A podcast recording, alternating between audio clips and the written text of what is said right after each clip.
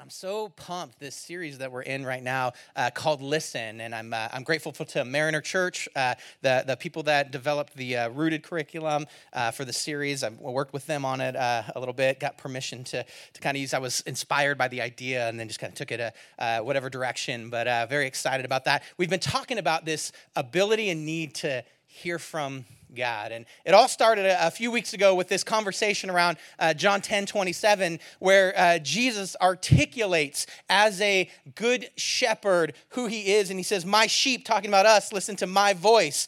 I know them and they follow me. And, and this idea that we listen to God's voice he knows us, which is horrifying or exciting, depending on how you feel about being fully known by God. And then we follow him is kind of this theme that we've been walking through. How in the world do we listen and hear from God? And then the next week, we talked about the fact that God's really good at sending us a text message. And nobody really ignores text message in, today, in today's culture, right? You can ignore calls, um, you can avoid voicemail and email, but when you get a little bling, right? It doesn't matter if you're in an important conversation, you'll just kind of go, mm, take a glance at that and see what's going on and read your text. We all read our text messages, and then we wonder, God, why aren't you speaking to me? And He's like, I text message you every day.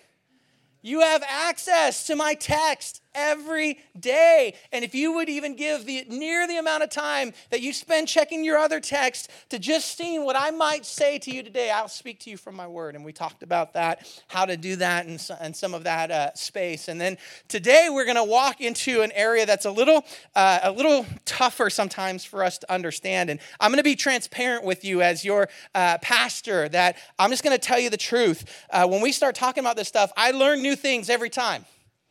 And so I don't know uh, everything, and I've forgotten some things I should know, and I know more than I probably am, am, useful for. And sometimes I dive in and I relearn things. And I don't believe the same thing today about some of the stuff we're talking about as I believed 10 years ago because the Spirit continues to grow me and teach me. And, uh, and I'm still on a journey just like you're on a journey. So if you leave today and you feel like, I don't fully get all of that, congratulations, you're on my team.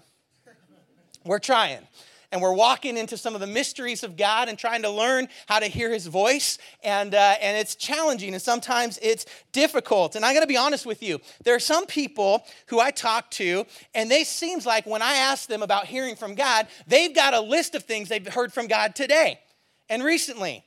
Well, God told me to go to the store at two o'clock today, and He told me to buy grapes, and I bought grapes, and then I was walking down the aisle, and He told me to buy. And you're like, man, how are you getting this kind of dialed into the voice of God? Can I get some of that?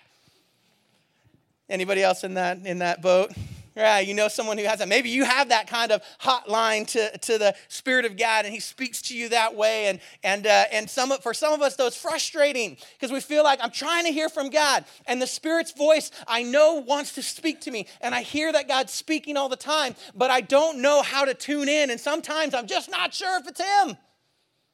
Maybe we might relate a little bit more to that tension. Sometimes I get frustrated. It feels like everyone's hearing from the Holy Spirit except me, and I need that to do this job.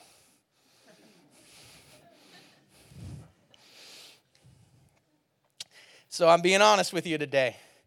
Sometimes I'm moving in faith. Sometimes I'm hearing God's voice clearly. And how does that work? There's some mystery in there, and I'm going to kind of try to break open a little bit of that today. And, and uh, if I broke through all of it, we'd be here till next week. So I'm just going to give us kind of a, a, a, look at this. And, and if you're here and you're visiting with us today, I'm so glad that you're here. This is a great Sunday because you're hearing a pastor just be honest that we're all struggling and trying to figure out how to do this thing. We are. We're in this together, and I'm in it with you. And you're, you're not going to hear anyone stand before you and say, This is the math, and one plus one equals two every time, and you can just do it this way and it'll work forever. We're just talking about trying to figure out how do we live with a God who's relational and loves us and knows us and takes us on a journey and I hope it's encouraging and exciting for you. If you've been walking with Jesus for a long time, you know, one of the many amazing things about Rooted, and, and if you're not sure what Rooted is, it's just our, our beginning discipleship, conversation, small group launching curriculum. One of the amazing things is, even for folks that have been walking with Jesus for a long, long time, we realize we got gaps in what we know and what we believe. And sometimes we believe things because we've just heard someone say it over and over again. So I'm pretty sure it must be true. But we've never actually gotten into the Word of God or studied and tried to figure out if we actually believe this. So, so I find out things that I didn't know all the time. Like, I never forget the first time, this is, I'm, I'm off script, but this is the first time I realized that Samson probably wasn't buff. Right? Because all my life I saw like the flannel graph Samson and he was yoked, right? Long flowing Fabio hair. And he was like ripped for the young kids, um, uh, Thor hair. Let me give you someone else that you might know, right? Before the haircut in Ragnarok, um, right? Uh, I, and I just had a picture. Samson was yoked. And so I remember I'm reading through the scriptures and I'm looking for the, the, the description of how yoked Samson is. And it never says that Samson, maybe he was yoked, but it never says, you know what it does say? They were always amazed at his great strength. Doesn't it seem like if he was yoked, that they wouldn't be so amazed at how strong he was? Why would they be amazed at his great strength if he was hulked out all the time? I'm just saying. So I remember just thinking, man, my entire life I believed I have a picture of Samson in my head, and now I had to flip the picture. I thought he was buff like me.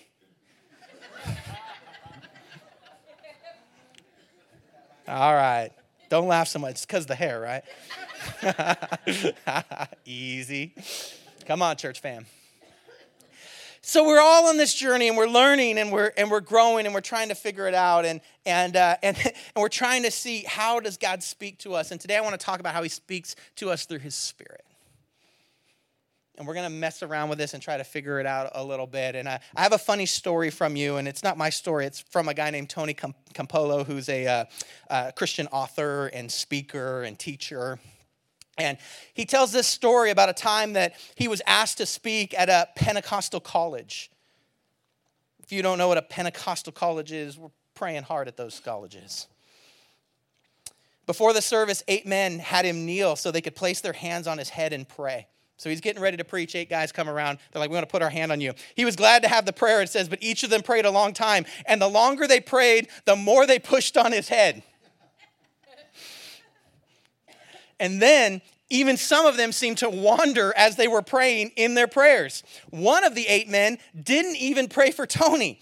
He prayed for some other guy he was concerned about. He began to pray and he goes, Dear Lord, you know Charlie Stoltzfus. He lives in that silver trailer down the road about a mile on the right. Lord, you know the trailer. It's on the right hand side, the silver one, down the road about a mile. And Tony, Tony wanted to interrupt and say, God already knew where the guy lived. God didn't need directions, but he just knelt there trying to keep his head upright. And it says the prayer goes on and on. And finally, he's like, Lord, Charlie told me this morning that he was going to leave his wife and his three kids. Would you step in and do something? God, bring that family back together. And Finally, after the prayer time had ended, Tony went on and he preached at the college chapel service, and things got well, went well. He got into his car and he began to drive home. As he drove onto the Pennsylvania Turnpike, he saw a hitchhiker. And for some reason, it wasn't his usual practice, but he felt compelled to stop and pick him up. Campolo said, after driving for a few moments, I said, Hi, well, my name is Tony Campolo, and what's yours? And he goes, My name is Charlie Stoltzfus. he says, I couldn't believe it. I got off on the next turnpike on the exit and I headed back. He looked at me and got uneasy after a few minutes and he said, Hey, mister, where are you taking me? He said, I'm taking you home. The man narrowed his eyes and asked, Why? And I said, Because you just left your wife and three kids. Said, This blew him away. And he goes, Yeah, that's right. And with shock written all over his face, he plastered himself against the car door. He never took his eyes off me. Then I really did him in, Tony said. I drove right to his silver trailer. And when I pulled up, his eyes seemed to bulge and he said, How do you know that I live here? And I said, God told me you lived here. when he opened the trailer's door, his wife exclaimed, You're back, you're back. And she whispered in his ear, and the more they talked, the bigger her eyes got. I said with real authority, Now the two of you sit down. I'm going to talk with you and you're going to listen. And man, did that listen. That afternoon, I led those two young people to Jesus. So, how does God speak? How do we know the voice of God? And, and how do we know when it's God and what God is doing? I think we know, of course, that He texts us through the Bible, but does He ever speak to us directly? You know, I've read this thing, and if you just start reading through the Bible, you get this picture like God speaks all the time, every moment. You're turning the page and he speaks, and you turn the page and he speaks, and you turn the page and he speaks, and you don't realize that sometimes, historically, 40 years goes by between one page and the next page, and they haven't heard a word from the God. Sometimes the same person is hearing from God, and the next time they're hearing from God, 10, 15, 20 years have gone by. And so for those of us that feel like, well, I got a word from God, I've heard from God before, and I'm waiting, and it seems like it's been a long time, welcome to the good company of many of those that you hear in the Bible and think of as heroes and heroic in the scripture. Sometimes long periods and stretches of time go by between times that we know with certainty that we've heard from God. As a matter of fact, at one point, 400 years goes by between Malachi giving direction on how to worship God with propriety and how to give your best to God. And angels showing up to shepherds in a field saying, I bring you good tides of great joy. 400 years. Some of you are like, I've been waiting for God to speak for like a year. 400 years. So let me remove a little of the immediate urgent pressure if you're feeling like I haven't heard from God for a while, like directly heard from God for a while, let me remove just a little bit of that pressure. You're in good company. At the end of that 400 years, Jesus shows up and Jesus begins to bridge the gap for us in this broken down system of our sin putting a cap on our prayers in between us and God. Isaiah says there's, there's like a lid above our prayers between us and God because of our rejection of who God is and our false picture of who we are. There's a broken down system, and God sends Jesus in to bridge that gap and demonstrate for us that we can be human and have a relationship with the mighty creator of the universe. So, Jesus, on a mission to demonstrate who the Father is, he says, I only do what the Father tells me, what I see the Father doing, demonstrating who God is and what God's like. He's literally, and I say this kind of jokingly, but he's literally God in a bod. He's like, this is what it looks like to live on this earth and be one with the Father. And I'm going to take you through, if you got your Bibles, I'm going to be in the book of John. I'm going to jump around from chapter 7 to 14 to 16. And so uh, we might get out of here today. When they finally just release the Kraken, I mean the children, because we're talking for so long, we'll dismiss. I'm teasing children workers. If you're listening to the podcast, we love you. On John chapter 7, verse 37, so, Jesus, the second half of the book of John, Jesus is on his way to Jerusalem and he's on his way to the cross and he's beginning to articulate to the people who have been following him and put his trust in him that, that they need to understand that this isn't going the way they think it's going. They think they're on their way and eventually they're going to build an army and they're going to overthrow Rome and they're going to have victory and they're going to restore Jerusalem to its former glory and the temple's going to be big and they're going to have all their systems back in place. And Jesus has no intention of that. He's going to build a kingdom on earth that's greater than any earthly kingdom. But he also is going to Jerusalem with a destiny not to conquer Rome, but to conquer death. And they don't understand. That's a hard thing for them to get a picture of. And so he begins articulating I'm going to be gone eventually. But when I'm gone, you're going to have help to manage this thing. And so we're going to look at a couple of passages where Jesus kind of articulates what that help is going to look like today. And so normally I kind of rest in one passage, but today you're going to have to flip around with me a little bit. Um, in John chapter 7, verse 37, there's a festival, and on the greatest and last day of that festival, it says, verse 37, Jesus stood in a loud voice. He said, Let anyone who's thirsty come to me and drink. That's weird he's been articulating this principle of water that is living and, and greater than just what you need to solve your physical needs, but will solve all of your needs and your design. And then listen to this, verse 38. He goes, Whoever believes in me, as scripture has said, rivers of living water will flow from within them. Now that's amazing. I thought that living waters thing was like the cheesy song. I got a river of life flowing out of me. Come on makes the dead to walk and the blind to see. Opens prison doors, sets the captives free. I got a river. spring up. Oh, come on. We got to do that. We, got, we were talking about, we got to do that song. Let's bring it back. But I thought that was just like cool Christian lyrics from, I don't know when that song was written, but maybe the 70s or so. 74, someone crushed it, right? I was like, the 70s were a weird time, rivers of life, water, whatever. That's where it came from. No, it's right here in the scriptures. Jesus says, Listen to me. If you believe in me, as the scripture has said, if you read the text message and you believe, rivers of living water will flow from within them. Verse 39, John gives us clarification. By this he meant the Spirit, whom those who believed in him were later to receive. Up to that time, the Spirit had not been given since Jesus had not been glorified. So John clarifies.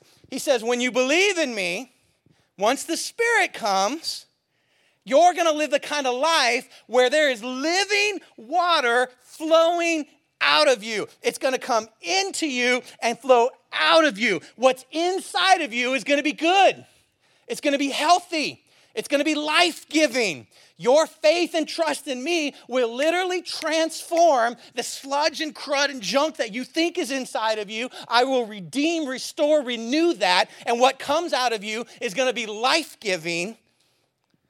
Church, that's good news. That's really good news. He says it's going to come out of you. So come to me, trust me, and then what comes out of you will be good and life giving. You were designed by God to be a catalyst of life here on earth. That's crazy. So, how does that work? John says it's by the Spirit that was given after he was glorified. Jesus says, Whoever believes in me is going to have that. So you're wondering, do I have the Spirit? And he says, Well, do you believe in me? Because if you believe in me, I will provide that peace and living water will come out of you. I wonder sometimes if we think about how important it is that what comes out of us is life giving. Should be life giving. If I spend time and I talk with you and, and, and, and you are talking about your heart and what's going on, what, what comes out of you should be life giving. Should be life. It's part of the evidence that you believe. It's connected to that. I'll just let you wrestle with that for a second. We're supposed to be a catalyst of life.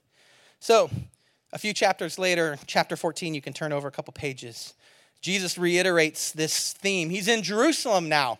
They've had this triumphal entry. Everyone's like, woo, Hosanna to the King. It's awesome. Prophecies being fulfilled. Everyone's on the hype train. They're like, I know Jesus keeps talking about dying, but I'm pretty sure what he means by dying is he's going to kill all the Romans. I mean, that's kind of what's going on in their head. And he keeps kind of reiterating, he's like, You're not following me. This is all so that the prophecies can be fulfilled and I can identify throughout all of history and time that I am who I say I am, but this is not going the direction you think it's going. And then they have this supper, and he says, uh, uh, uh, uh This is this cup is the new covenant in my blood. And he starts to say, There's a new way I want you to think about your relationship with God. And then he washes their feet and he says, I'm going to demonstrate you how to be great in the kingdom is you're going to be the servant of all. And then in John chapter 14, he's trying to communicate, and they're, and they're starting to get this picture. They're getting nervous. They're like, What do you mean you're going to leave? Now imagine for three years you've been walking with Jesus, and every question, no matter how small, you just kind of go, Hey, Jesus. And then he answers. Maybe he tells you a story or gives you an illustration that drives you crazy, but at least he answers. And you have the kind of relationship with Jesus where you know what he smells like. You know what cologne he's rocking. He's an old spice guy. No, teasing. I'm teasing, right? But you know what he smells like. You know what he looks like. You can you can tell if he rested okay by the way his body moves when he like you're that close with Jesus. You know the tones and inflections of his voice. And you know when you have a question, you can just turn and say, So, Jesus, help me understand this. And he's right there. And now he's saying, In a little while, I'm going to be gone. And you're going to have to take this out from here and tell people what I've told you. Can you imagine the panic button a little bit? What do you mean you're going to be gone? I mean, this is a group of mostly predominantly fishermen, lower middle class, working folks. They don't have a particularly sharp, uh, you know, the most educated one is probably Judas. That's why they gave him the money. He had the, the, uh, the respect of the group. He's the sharpest one of them. And they're looking at Jesus and they're like, I don't know if we're going to be able to do this if you don't tell us what to do every day. Verse 15 of chapter 14, Jesus is giving direction on how to keep following him when he's not physically right there with them. And he says, Well, if you love me, just keep my commands. He's like, I already told you what to do. If you love me, keep doing it. And I will ask the Father, and he's going to give you another advocate to help you and be with you forever. Now, advocate is also translated in some versions as counselor, helper, intercessor, strengthener. He says, if you love me, keep doing what I've told you to do. What's the command? Love God with all your heart, soul, mind, and strength, and love your neighbor as yourself. If you love me, just keep doing that. Everything hinges on you doing that well. And if you if you need some help, you can ask because I'm going to be with the Father and I'm going to give you another advocate, another counselor, another helper. Verse 17, that's the spirit of truth. The world cannot accept him because it neither sees him nor knows him, but you know him, for he lives with you and will be in you. I will not leave you as orphans, I'll come to you. Jesus says the Holy Spirit is a spirit of truth. He says the world's not always going to recognize him, but you're going to recognize it because he lives with you and in you. When you made a decision for Jesus, you have to understand there's now a spirit of truth living in you and living with you. This is why I say we're the truth tellers the followers of Jesus, we can't, we can't abide not the truth because we have the spirit of truth in us and with us. And so when we know that something's being told to us that's not the truth, that's breaking down the fabric of what we believe and telling us that up is down, left is right, we go, ah, I can't handle that tension. Why? Because we have a spirit of truth in us. This is why sometimes people say, well, you're not tolerant. We're like, wait a second. I can't be tolerant if tolerant means I have to deny truth because the spirit of truth is in me and with me and demands truth. Now, that truth is always wrapped in love and it's always packaged in the heart of Jesus, which sees the goodness and design of God in every single soul you encounter. When you wield the truth like a sledgehammer, you don't look like Jesus at all. So let's be careful but let's be honest. We're the truth tellers, we're the truth bearers, we're the truth carriers. And so we have to live in truth. We have no choice. That tension, you cannot be comfortable living in a lie. You cannot perpetuate something that's not true. How do we define truth then? Well, truth is having a, a, a, a, resemblance to the original, and the original is Jesus.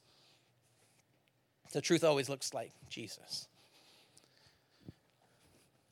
He says, I'm not going to leave you as orphans. I'll come to you. And then you skip ahead a little bit of verse 25, and he says, All this I've spoken while I'm still with you. It's like, I'm telling you this right now so that you understand the words that are coming out of my mouth. Right? He's like, I don't want you to have this one wrong. This is not a mystery. This is not a parable. This is not a, a, a paradox. I'm just clearly stating for you I will send you a comforter, the Spirit of truth. He will come and live with you and be with you, and He will counsel you and advise you and strengthen you. That's His job. I will do that, okay? I'm not tying that up in some mystery. It's clear. I'm speaking it while I'm still with you. Verse 26 But the advocate, the Holy Spirit, whom the Father will send in my name, will teach you all the things and all things and remind you of everything I've said to you. He says, That's that spirit of truth that gives you the reminding poke in your soul. When you're about to do that thing you know you're not supposed to do. And you go, I think I want to do this. And all of a sudden there's a poke that reminds you of what you know and the truth of who you are. And you go, Oh, that's the Holy Spirit. He's teaching me and reminding me in all truth. The Spirit will remind you of what Jesus has said. The Spirit will remind you of the text messages that you've read. Sometimes you'll be laying into your kids because they deserve it. And suddenly the Spirit will stir up in you and say, Ah, don't exasperate your children. And you'll be like, Ah, I need to stop. Oh, that's not the thing. I got too far. I passed the point of correction and now I'm in exasperation. Sometimes you'll see someone and you're like, Oh, and all the emotions of something they've wronged and done to you will stir up. And you're like, ah, I can't stand. And the Spirit will go, Remember, remember when I said don't murder someone in your heart? Because it's the same experience to your soul as if you murdered them in the flesh. And the damage and the weight you're carrying in your soul for murdering them. Remember that? And this, the Holy Spirit will just poke you and remind you of what you know. You see someone, and you're like, shh, I'm never forgiving that person. I'm never forgiving that person. They brought 22 items to the 20 item lane in Walmart. I hope lightning strikes them on the way to the car. I'm never forgetting that person. I'm never forgiving. I'm being lighthearted so that we can joke about it, so that we can go to some real truth. And the Holy Spirit reminds you of the text message that God sent you that says you have to forgive because you've been forgiven, and the same measure you judge others is the judgment that's going to be used against you. And don't you like being judged by the measure that says, I love you, I value you, I recognize you're not perfect, but I'm perfecting you, and I have a plan and a purpose for you? Don't you like being judged by that measure? Let's keep that the measure. Let me introduce you to the work of the Holy Spirit in your life, guys. You're like, I don't know how to hear from the Holy Spirit, but that sounds familiar. So the disciples and Jesus, he's washed feet, he's fed them, he's told them he's leaving. They've panicked, he's told them to relax. They walk out to the garden. He, he, he runs his hands along these vines, these grapevines, and he teaches them. And he says, I'm the vine and you're the branches. Remain in me, stay connected to me, and you'll have life. Get disconnected from me, and there'll be death. And whatever happens, you remain in me, you stay connected to me. And then in chapter 16, he says, And I'm going away. So you're going to have to stay with me. Can imagine the stress that they're feeling is it starting to get more and more real that he's saying that he's not going to be here? We're going to have to figure out how do we stay and remain in him. Chapter 16, verse 7, he says, But then very truly I tell you, it's for your good that I'm going away. Remember, I was talking about how he wants our good? He believes that you're good. He says, It's for your good that I'm going away, because unless I go away, the advocate will not come to you. But if I go, I will send him to you. Now, this is powerful, and I don't understand it. Just gonna be honest. Somehow, he has to leave for the Holy Spirit's turn to happen, right? I don't know why that works that way. I can't tell you the math. I can just tell you it's how Jesus described this process needed to work. He says, Unless I go, unless I pay the price for your sin, unless I create this bridge back to understanding of right relationship to the Father, unless I blow up this sacrificial system that says, I'm bad and here's my penance, and now please hear from me, God, but instead changes it around so you go, I've already been bought and paid for, and I need an audience with my dad. Unless we change that model, the Holy Spirit can't do His work in your life and be present with you all the time. He says, I'm gonna blow up the system. And when I do, I'll send the Holy Spirit. Verse 8 when he comes, this is awesome. This is what he does. When he comes, he will prove the world to be in the wrong about sin and righteousness and judgment. I love this. One version says, He will convict and convince the world. Do you understand that it is the Holy Spirit's job to convict and convince, to prove the world what's up, what's down, what's right, what's wrong, what's left, what's right, how things work. That's the Holy Spirit's job. Some of you are like, but that's my job. I'm really good at tweeting out what's good, what's right, what's just. I am the king of Facebook posting, reposting what's good, what's right, what's just. How many times have you seen that change a heart? yeah. But why are we convinced that it's our job to try to convince the world of what's good, what's right, what's just when it comes to sin? and righteousness. Holy Spirit says, That's my job. When I come, I will do that part. You did not change from a position of sin to righteousness because someone tweeted at you, because someone left you a nasty letter. If you're old school, it was probably wrapped and folded like a little heart thing. You pulled it apart and it was like, You stink. right? Those are the old school tweets, my generation. That's not how that worked at all. Instead, what happened? Someone gave you a picture of a God in heaven who loves you, who sent his only son to pay the price for you. And the Holy Spirit showed up, and suddenly you went, Wow, I could be more like God. There's a better plan. And some of the things I thought were good are not good. And some of the things I thought were bad are good. And God's shaping me and molding me and transforming me. And I want to become more like him and please my Father because I know how much he loves me and what he designed me for. And the Holy Spirit's like, Yeah, my job. That's my job. Just saying. Verse 9, uh, and judgment about sin because people don't believe in me. About righteousness because I'm going to the Father where you can see me no longer. And about judgment because the prince of the world now stands condemned. So he's like, I'm going to be the one that corrects everything. Don't worry, the Holy Spirit is not on a break.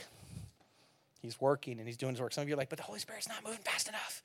If he was, he'd fix all these far right people, or he'd fix all these far left people. If he's working fast enough, he'd fix all these indecisive middle people. He'd fix them all. Pick a side. My side, because it's right. He says, I got this. I got this. Then, verse 12. this is so cool. Thank you, Jesus, for verse 12. He says, I got much more to say to you. It's just more than you can now bear. He's like, I'm going to keep talking and I'm going to keep working on you, but if I gave it more to you right now, you would crack. And I love you enough to know that you just can't handle that. And isn't this true about Jesus? Isn't it true the longer that you've been walking with God and the Holy Spirit's been activated in your life, the more you can bear as it goes? And you look back and God's done things for you now that if He tried to do those things for you in year one, in week one of knowing God, you couldn't have handled it. You couldn't have handled God going after your anger problem in week one. You couldn't. You just needed to know you were loved and okay. And every once in a while, that anger had to blow up out of you, and it was okay. But you know what? About year three, you were just going to town, and you're like, let me tell you about this, and the time you did this, and I'm still mad about this. And all of a sudden, that nudge hit, hey, hey, that's, that's not the thing. And you were like, oh. And it was like a light bulb went off, right? And you could bear it. Jesus is like, there's so much truth coming, but you can't handle it all in a moment. It's okay that you want the truth, but if I gave it all to you right now, it'd break you. So, in my kindness, I'm sending the Spirit. Verse 13. But when He, the Spirit of truth, comes, He will, listen to this word, guide you into all truth. Guide you. The picture here is He'll take your hand and He'll walk you through the stuff that you need to hear and you need to know so that you can live in more truth than you have right now. He will guide you in all truth. He's not going to speak on his own. He'll only speak what he hears. He's got the same rules that I got. Everything's coming through the Father, right? But he's going to tell you what is and what's yet to come. And I love this picture. He'll guide us in all truth. He's leading us, helping us along the way. I love this picture that the Holy Spirit knows what to show you and when. Because you can't handle the truth sometimes, guys. I want the truth. You can't handle the truth. There's some things about you right now you can't handle the truth on. You just can't. This is why we are bad agents of the truth to one another that way. We got to let the Holy Spirit deal with sin and conviction and all those kinds of things. Because I might recognize some truth about you quicker than you're ready to deal with it. And one of the least helpful things I can do is get into your face and be like, let me give you some truth, sucker. That's not gonna work. That heart is wrong, that attitude is wrong, and that assignment is wrong. The Holy Spirit has that assignment. And I got to trust God enough and love you enough to let the Holy Spirit guide you in truth, take you along, and speak to you in the timing that you can handle it. That doesn't mean I got to accept your lie as reality for me. Right? I'm not endorsing your non truth and saying, oh, yeah, that's okay. Just keep on doing that thing that's devastating for your life. I'm not doing that. But it's not my assignment. That's the Holy Spirit's assignment to guide you, direct you, and teach you. My job is to come alongside and believe in you and pray for you and trust God in you. And if I have that kind of relationship, to get into the text of message that I got from God and say, this is how that worked for me. And let the testimony, the story of my life, hopefully be a directing piece to you. There's so many things the Holy Spirit's guided me along along the way. You know, it's funny, I've been walking with Jesus for a long time now. I was trying to think about it. I'm like, man, it's 25, 30 years I've been walking with Jesus now, 25 years about. And there's stuff that in the last couple years God's just been showing me about me that I couldn't handle 20 years ago. I was uh we have an honest, transparent moment with Pastor Mike. I was about four years ago.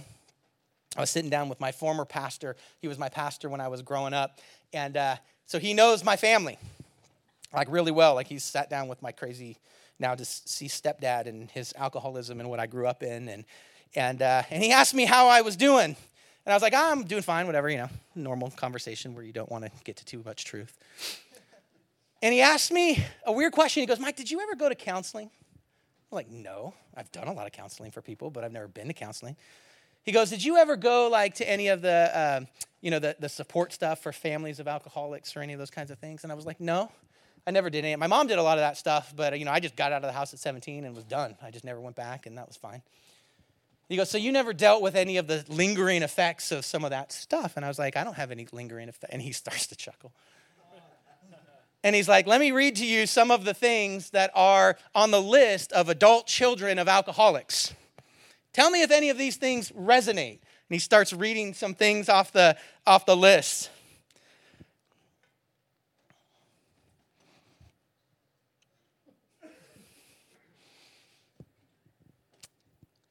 I don't swear much. I'm not a swearer anymore. I kind of crushed that in my life more or less. But there was some profanity in me that wanted to come out as I felt this guy reading my laundry like it was some clinical diagnosis. I'm like, you can't, I don't fit a diagnosis. I'm unique because of my experience. He's like, yeah, that's number four. you think I'm joking? I can't make that up. He's like, that's a common thing for people who came through what you came through. Your experience is so unique, no one can connect with you. It's unreasonable for anyone else to be able to expect to connect with you because your experience is so unique. I get it. I've been serving Jesus 20 years at this point. For the first time in my life, the Holy Spirit was ready to walk me through some of that stuff. I had to go to counseling just for accountability's sake to, to say I had gone to someone and talked about this stuff. I gotta tell you, can I just be honest with you? As a guy who has never like charged for account, it's so weird to walk into a account and be like, "Here's a hundred bucks. Can I talk to you?" Like it was so weird for me to do that, my pride was had to break. And then I had to realize, you know what? Everyone should go and speak to a Christian counselor every once in a while and just get your stuff. It was so healing for me and important for me. And I'm not embarrassed to talk about it now. But I can tell you, 21 years ago or whatever, I couldn't have done it. I couldn't have heard that truth. And if you got in my face and said, You need to hear some truth, Mike, you've got baggage because of what you've been through, and you better go deal with it, you would have met a different Mike. I would have prickled up, I was in much better shape, and I might have taken some swings at you.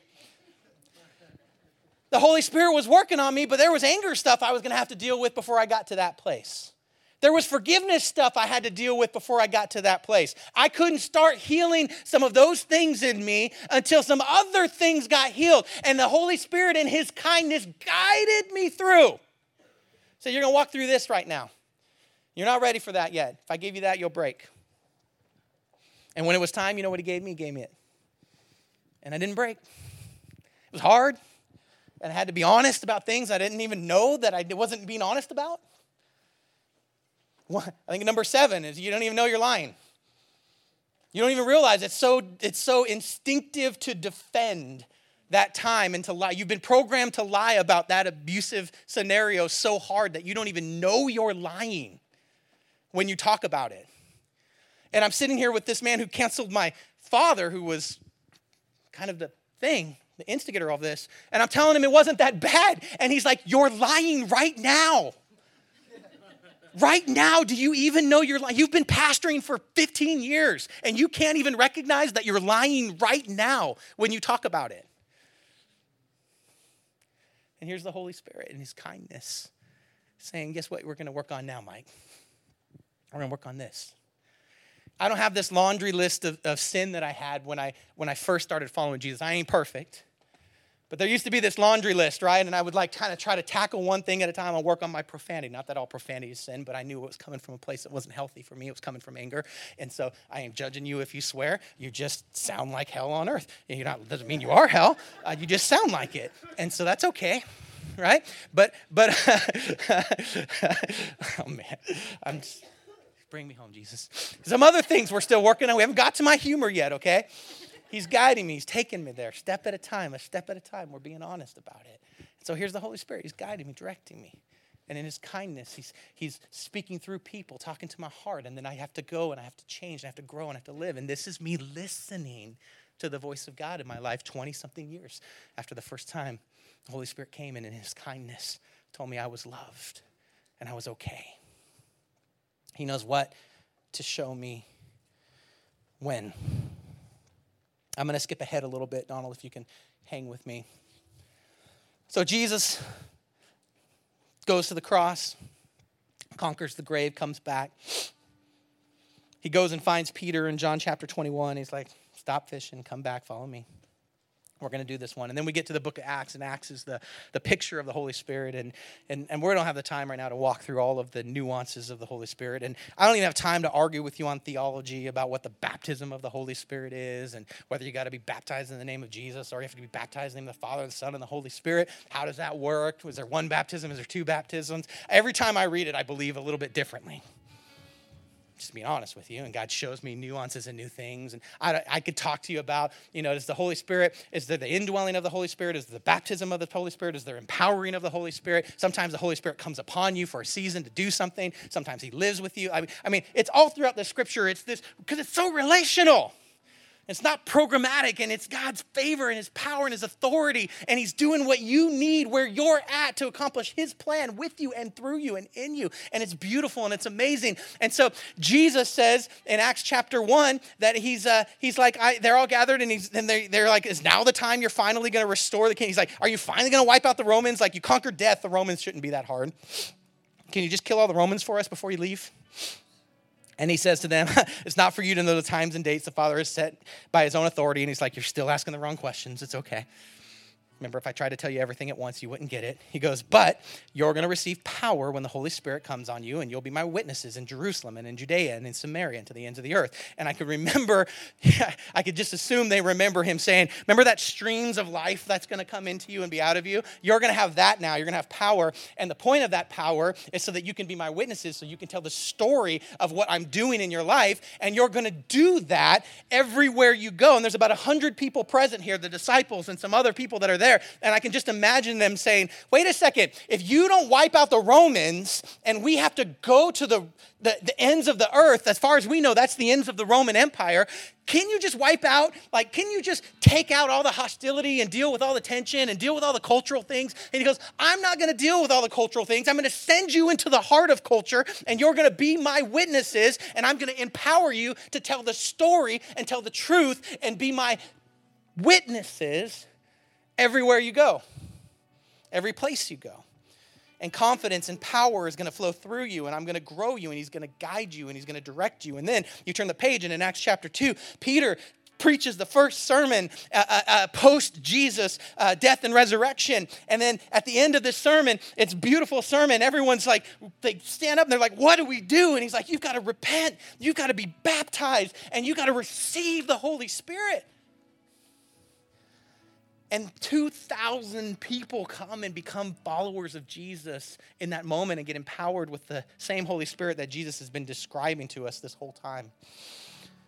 And then there's this crazy season of everyone in a different place with God, and He's guiding and directing them. And some of them are still dealing with moral things, and some of them are dealing with intellectual things, and some of them are dealing with theological things, and some of them are dealing with philosophical things. And God merges them together in these families, in these churches, in these bodies, and, and it's messy, and it's not uh, it's not uh, uh, uh, uh this clean, orderly thing, but God's it's organic and natural, and we're figuring it out, and, and we're sharpening each other, and we're growing, and the Holy Spirit's empowering us, and we're starting to recognize the image of God in people who are nothing like us. And so we're being loving and kind towards people who don't think like us or look like us or smell like us or come from the same background, ethnic and, and, and uh, sociological. And, and, and, and, and it, it's just this beautiful mosaic of people coming together because the Holy Spirit is guiding and directing them.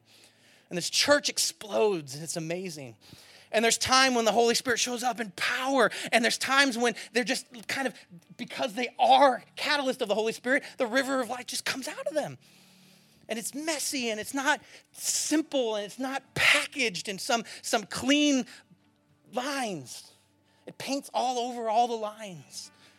And God says, I just love all these people. And I bring them together, and it's the church. And that's the legacy that we're still in that we're still following.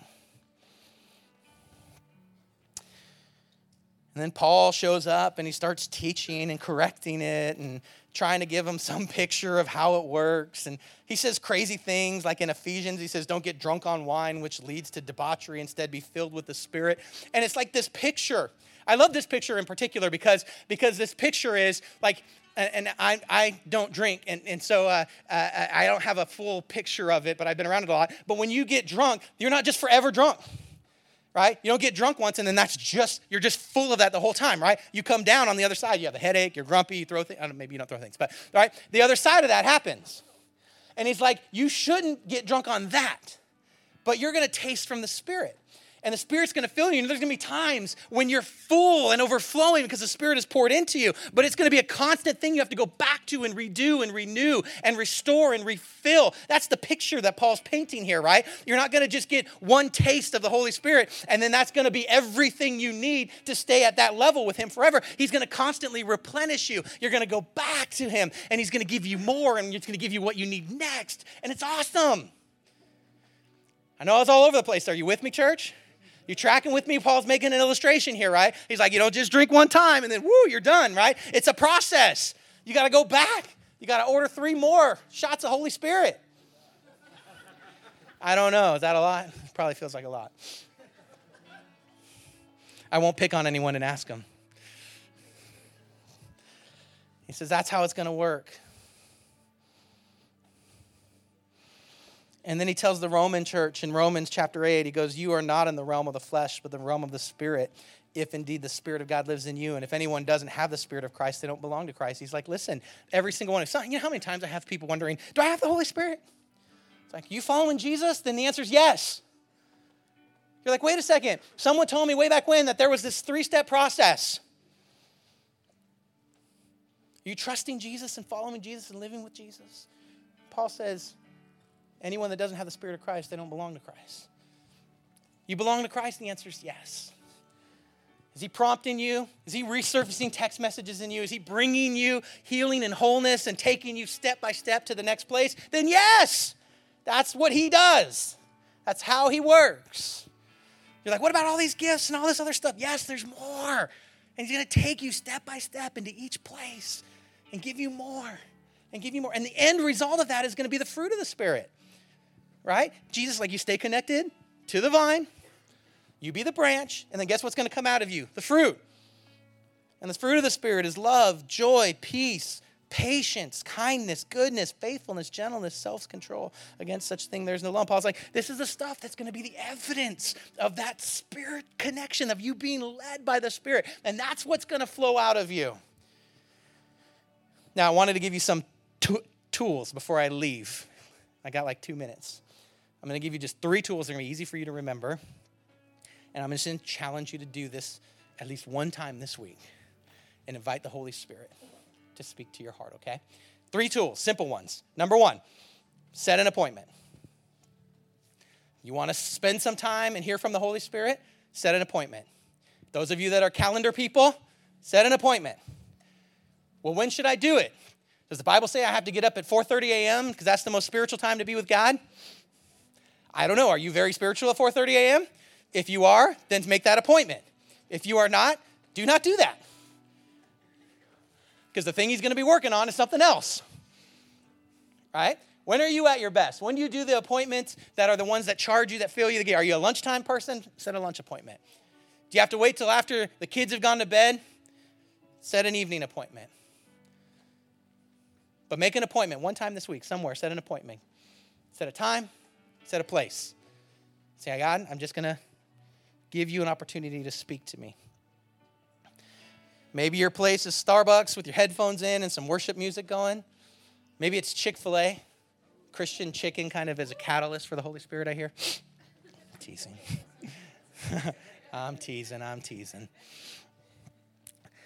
Maybe it's a park. Maybe there's a room in your house that you go to. Maybe it's here and you just need to come in and use the sanctuary. Set a time, set a place. Once you get to your time and place, here's the challenge be silent, be still. Do the things you need to do pray, read, spend a little bit of time, listen to some worship music, and then take some time and be silent and be still. Pastor Mike, what does that have to do with anything? Well, you look through the scripture and time and time again be still and know that I am God. Be still and wait patiently for me. Time and time again be still, be still, be still. You know what's funny to me? Every time I'm like, this is I'm gonna take some time to hear from the Holy Spirit, and I and I push all the distraction aside, that's the time when the most volume and chaos begins to happen in my brain. Here's what I realized about that. That volume and chaos is always going on in my brain. I just have so much exterior volume and chaos, I can't even hear the internal volume and chaos. Did you catch that? I can I don't even know. I think, oh, I'm gonna try and be quiet and be still. And then there's oh, this fight going on in my brain. That fight's going on all the time. It is. I just can't hear it because there's other things leaning already on top of that. That's like on level three, layer three of the chaos that's going on. And so you're gonna have to push through some of the noise. And you're gonna have to be silent, which means get the distraction out and be still. Don't try to be the catalyst. Let him be the catalyst. Don't try to lay out for him. This is what I need, this is what I need, this is what I need, what I need. Stop. Take a deep breath. Let the Holy Spirit speak. Let him guide you. Let him surface whatever he wants to do. Wait patiently. And this one's not fair, but I'm going to do this to you. Write it down. Write it down. You're like, ah, I hate writing. Good. Do something you don't like to build something new into your life. I love writing. Good. Use your gift. Write it down. Why it's important to write it down. Because you will lose it as soon as the noise turns back on, and you'll go back and you're like, ah, I'm not sure, I'm not sure. I kind of heard this, but it was kind of. So write it down. Whatever he speaks, however he speaks, if after a little while of being silent and being still you're not sure maybe write out god here's what i'm here's what i'm really needing you for. And then listen and then i'm going to give you even just a, an opportunity to kind of channel that river of life. And, and then if you can't feel if you're like oh, i'm still so silent i'm not hearing from god then i want you to just write out what you think the holy spirit would respond. And see if that river of life doesn't flow out of you a little bit there. And then come back at some point during the week and look and see if god's not working on the places that you gave him permission to access so you can listen because his sheep know his voice. He knows them and they follow him. Would you stand?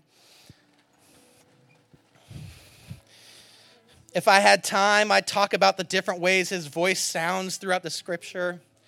I'd talk about Elijah after the Mount Carmel experience, my favorite story in the scripture and he's frustrated and he's angry and he's trying to hear from God and a mighty wind comes and God's not in the wind. You know the story, 1 Kings 19, and a fire comes and God's not in the fire. There's an earthquake and God's not in the earthquake. And we think God's voice should sound like power and authority and it should be demonstrative. And he should say, Go here, don't go here, do this, don't do that. And then Elijah in the in the in the midst of all that noise is quiet and still and he hears a whisper.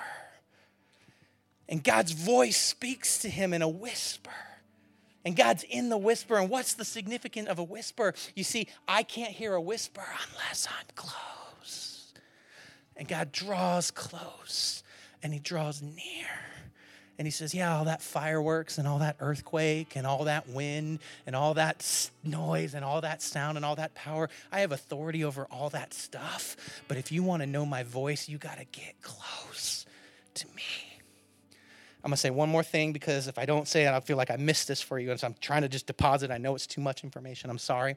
But I want to just say this. If you only try to hear from the Holy Spirit when it's big stuff, Every six months, there's a big thing going on. Every couple years, there's a big thing going on. Every, every so often, it's like, oh, there's now a big thing. And now I'm going to try to hear from the Holy Spirit. You may find it's much more difficult to suddenly hear from a God that you haven't been spending time listening to all along.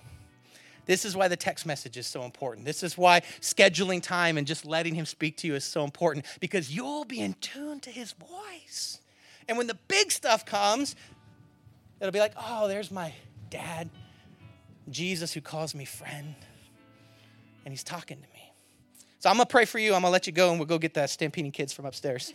Jesus, we love you and we're so grateful that you came and redeemed what it meant to be human and displayed for us the love of the Father. And then you taught us in clear language that you were sending a guide and a counselor and a helper that would help us figure out how to move forward in all truth. And then you did it. And you created this opportunity, Holy Spirit, for you to come and speak to us and guide us and direct us in all truth. And we need it. Even when we don't know what we need, because you know what we need next. And so we trust you. And I pray, God, that we would be a church that hears from you, that we'd be open to hearing from you, and that you would demonstrate your faithfulness in this season. Help us to grow, help us to see that the Holy Spirit working your Holy Spirit working in people that you don't even agree with, that we don't even like. Help us to, to see what you see. Change us by the power and authority of your Holy Spirit so that we can be effective witnesses here in this time and in this season, so that every single soul we can encounter would know the incredible love of the Father and Creator of the universe. That's the whole picture. And we thank you for it. Thanks for loving us. In the name of Jesus, I pray. Amen.